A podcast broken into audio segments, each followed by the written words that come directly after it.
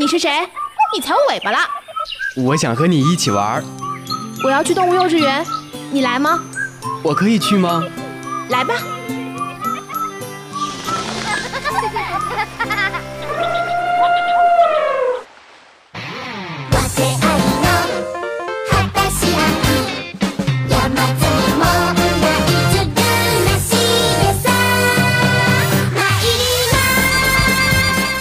原始电音，疯狂脑洞，纯真八卦。Hello，听众朋友们，大家好，欢迎收听本期的动物幼稚园，我是阿款。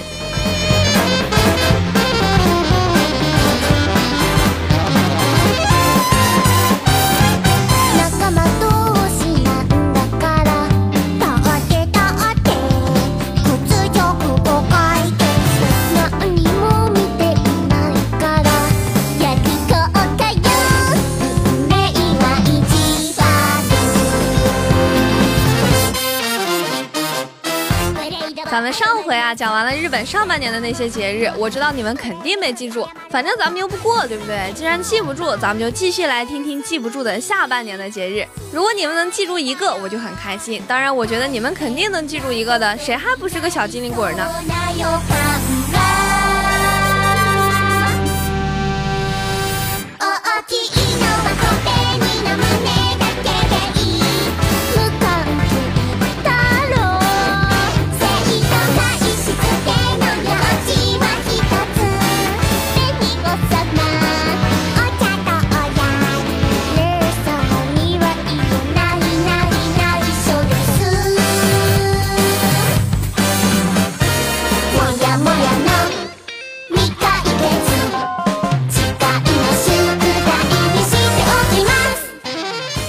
首先是七月，梅雨结束的七月啊，迎来了植物疯长的日子。这一天被称为半夏生。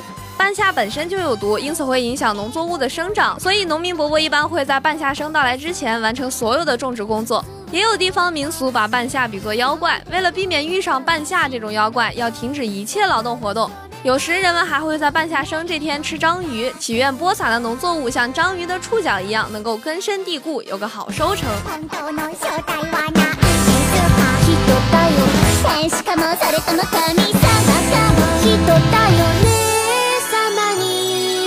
きこえたら少しがふらふらバキバキに。立つかも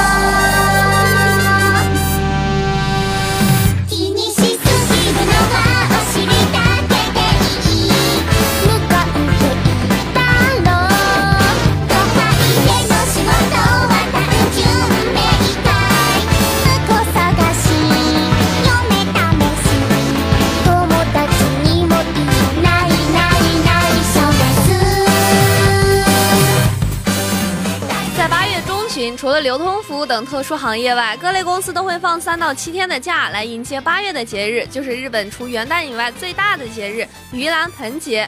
大部分日本人都会利用这个时间返乡祭祖。每到盂兰盆节，日本的交通系统都会格外的繁忙，沿高速公路行驶的汽车行列可以长达几十公里。即使如此，回家还是成为了传统。就像咱们的春运，即使每年都会被堵死在高速上，即使动不动就人在囧途了，但不管怎么样，还是要回家的。八月十三号左右啊，人们会在家里设置魂龛，点燃魂火，并在进入家的道路上烧一点亚麻金作为引路标示，来迎接祖先。如果墓地离家很远，就在家门口放一个灯，让祖先们能顺利回家。接下来的两天就是在神坛上供奉祖先的时间，一直到十六号夜晚再点上送魂火，送他们回去。哎，这个好像小年夜送灶神，初一要迎灶神差不多。不过这个讲究好像在咱们中国也因为地方不同有不同的做法吧。盂兰盆节不仅是在迎接祖先的魂归来，而且离开故乡的游子们大多也是这个时间回到故乡。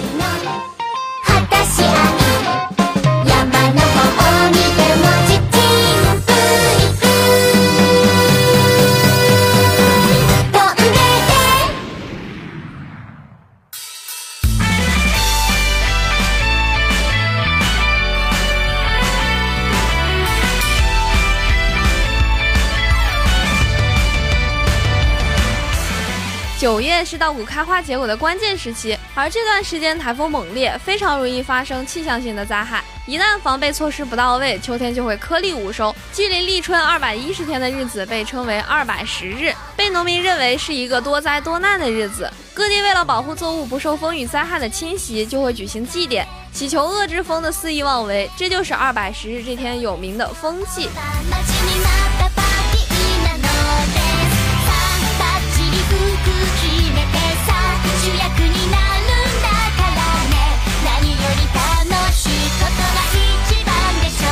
在十月，日本旧历九月十三号是日本的十三夜。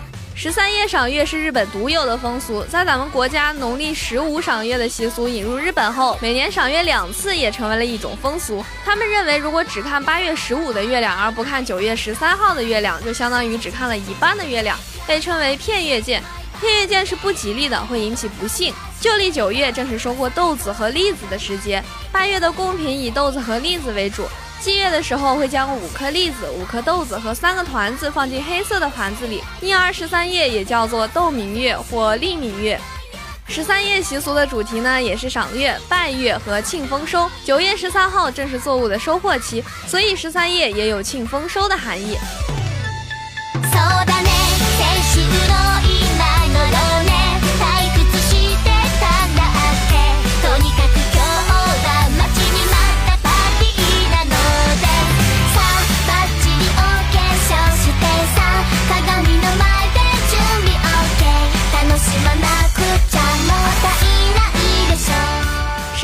是在临近年末的时候，为了感谢这一年的照顾，日本人会在十一月份开始筹备送礼，这是由以前祭祖供奉物品的习惯演变而来的。到了现在，日本人会怀抱着感恩之情，为自己的父母亲朋、恩师、上司等人赠送礼品。随着时代的发展，这种传统已经从以前的登门赠送演变成了各大商场精美包装的定点赠送。但在送上礼物的同时，加上一封表达感谢的信件，或者是直接通过电话表示这一年的感恩，这也是必须遵守的礼仪。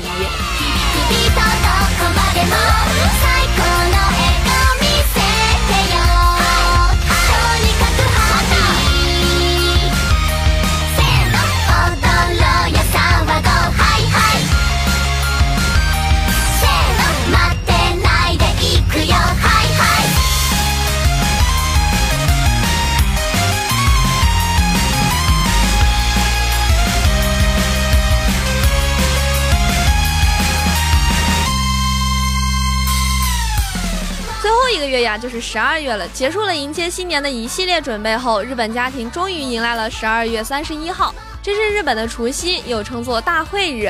为了在新的一年里获得连绵不绝的幸福，一家人会在凌晨时刻一起吃细长的跨年荞麦。附近的寺庙会在这个时候敲响大钟一百零八次，代表敲散凡人的一百零八种烦恼。等到第一百零八声钟声消散，日本就正式的迎来了新的一年。新年快乐，大吉大利，新年吃鸡！